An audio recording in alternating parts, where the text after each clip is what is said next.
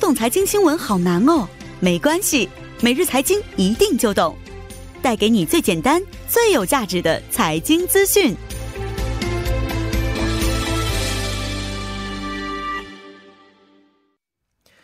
每日财经一听就懂，为您解读经济概念，分享生活经济资讯。那马上有请出我们的财经评论员董爱颖老师，老师好。你好，主持人。嗯，老师好。来看一下啊，今天要给我们带来的这个财经信息是什么方面的呢？嗯，那么今天呢，这个一个就业门户网站嗯哈，Include 发布了这个新年劳动市场的十大哦变化啊，这样一篇这个报道资料。嗯，那么其中呢，其实大家最关注的就是一项叫做青年储蓄账户制度哈，也叫这个韩语叫청년저축계좌制度、嗯所以从今年开始实行了。哦嗯嗯，所以这个因为是涉及到这个青年方面，而且这个这个青年储蓄账户制度之前也嗯是、呃，就是没。出现的一个这样一个名词，哦所以大家非常非非常关注这项政策哈。是是，嗯，好的，那这个是一个新的政策，相当于是对对，是的所。以还是要跟我们简单普及一下吧。这个青年储蓄账户制度啊，嗯具体指的是什么呢？那么，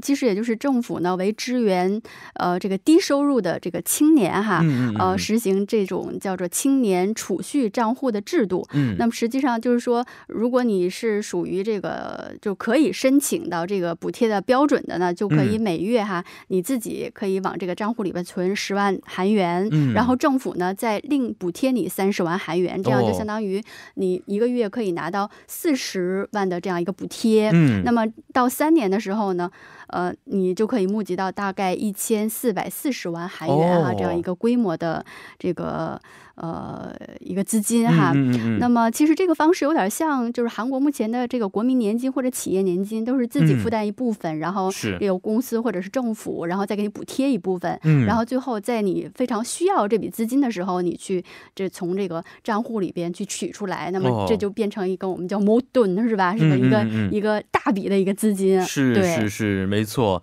那啊、看来这一项制度确实汇集到很多的一些青年朋友了啊。嗯所以政府出台这项政策，它的初衷是什么样的呢？其实我们看到，其实目前对于年轻人，还尤其是低收入的或者嗯是失业的这个、这个青年是人，政府也是出台了各各项政策哈、嗯那么有这个直接的补助，就是我直接就是每每你符合这个条件，我每月支付你给你多少钱，大概十万韩元的这样一个补贴哈。嗯啊有这样，但我们看到这项政策呢，是实际上是，呃，你自己拿一部分钱，然后国家再补补助一个大头儿，然后最哦后让你在几年之后，你有一个就是说可以动用一个大笔的资金是，它实际上是鼓励青年人去创业的，创业的对、哎对，因为你创业的时候你要需要一笔资金没，而且错年轻人又没有能力去筹集这个是你的是第的一桶金，对没吧？错所没以就错政府是从这个角度来这个帮助这样、嗯这样一些年轻人。嗯，嗯是的啊，确实现在韩国面临着一个这个青年啊是失业率非常对严重的一个问题没错是的啊，是的刻不容缓。嗯因此呢，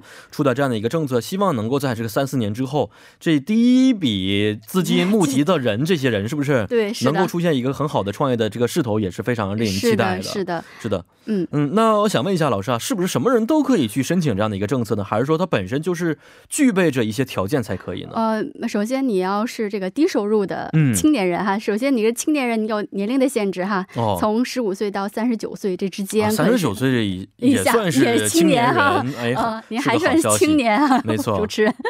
然后就是说，你的收入对你的收入有一定标准，嗯呃，这个是标准中等收入百分之五十以下的。嗯嗯嗯嗯嗯嗯。那么昨天我其实我们也说到，这个政府对这个呃是中等这个标准收入都是有限定的，比如说嗯你是几个人的标准，一个哦家庭几个人的标准，是然后是是一个多少钱以下，然后嗯你的收入是多少这个金额以下，然后就可以嗯申请这个这个资金。嗯那么这是对收入的一个限制。嗯，而且呢，其实之前呢也有对这个工作的一些限制，比如说你是有一些那个正规职啊，哦或者才可以。但是这次呢，它是没有对这个这个工作的限制，就嗯比如说你是兼职或者是临时工，也啊是可以也是可哦以申领的。嗯嗯嗯那么当然了，它还有一些就是呃一些辅助的条件，就是嗯说你申请了之后呢，你要满足这个，比如说你要考取这个国家公民资格书哈，哦嗯然后还要接受一定的教育，大概是每年一次，然后共三次哈，这样一些、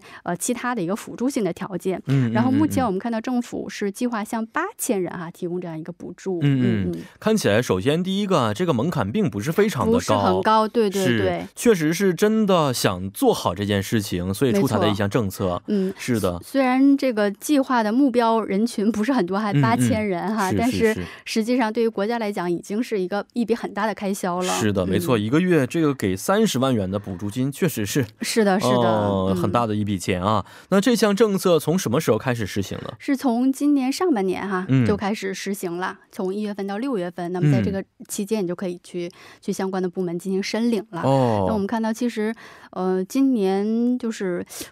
韩国政府哈、确实在给这个弱势群体，像昨天我们也提到哈，嗯也是给这个低收入人群住房是一些呃一些补助，没所以我错，们看到这个今年在补助金问题上，尤其是对弱势群体上面的嗯支援，确实下了很大力度哈，就嗯包括嗯嗯嗯目前这个保健这个福利部哈，还增加了对于这个国家劳动补助金哈，嗯也是这个最低的呃支付额也是往往上调了哈。嗯嗯嗯嗯嗯所以在各个层面上都是对这个低收入阶层哈进行支援上面，在这没个错下大力度。是嗯呃，一个是对于低收入阶层的一个、呃现金上面的一个支援，对不对？嗯对对，我记得以前我们节目当中还简单的探讨过对于这个青年就业呀，比如他们技技术方面一些培训的没一些错政策也是存的，是在的，是的，是的。嗯嗯，因为我们也老话都说得好嘛，是不是授人以鱼不如授人以渔， 对吧？教没技术错还是非常重要没没的。错，没错这个时候，我觉得嗯嗯老师刚才也说过，这次的志愿对象可能虽然人数很少，只有嗯八千人、嗯嗯但是呢，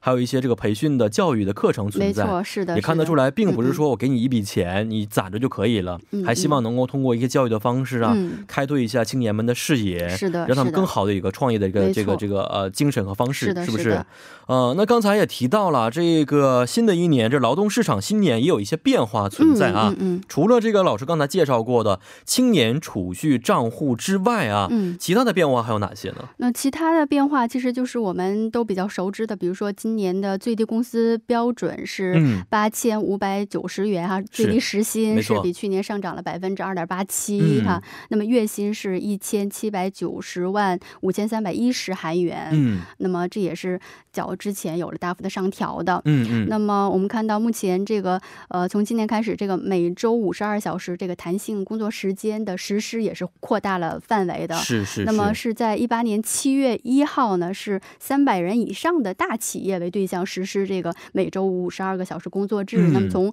今年开始呢，适用于五十到二百九十九人之间，嗯这个中小企业也开是始推也要行实行这个实行了嗯这样、这样的这个制度哈。嗯嗯所以像而且还有这个育儿休假哈，夫妻哦同时可以嗯，这啊，对个、对对对对，从是二月二十八号开始哈，也嗯也都是可以的。嗯所以嗯这些嗯嗯都会对这个劳动市场哈带来很大的一个颠覆性的这个改变。改变嗯是，我记得五十二小时工作制刚刚出台的时候啊，很多企业，包括很多的一些市民朋友们，嗯，还是持着一个观望的态度，能不能没错真正的彻底实行好这个政是策，的，是不的是？，嗯，但嗯是两年一年多下来之后，发现效果还是很明显的。呃，是来的我们节目当中呢，嗯很多一些嘉宾也说到了，受这个制度的所惠，才可以慢慢的做有够自己的一些生活哦这个方面、哦哦是开的始有一些这个花钱的时间了，是 吧？啊，其实这个社会一直在变，我们也希望用这样的一些政策上的变化，使得二我们啊、呃很多的朋友们可以在嗯二零二零年生活上得到根本的一些改变。嗯，好的，好，今天也是非常的感谢我们的董老师啊，咱们明天再见。嗯，再见。嗯，再见。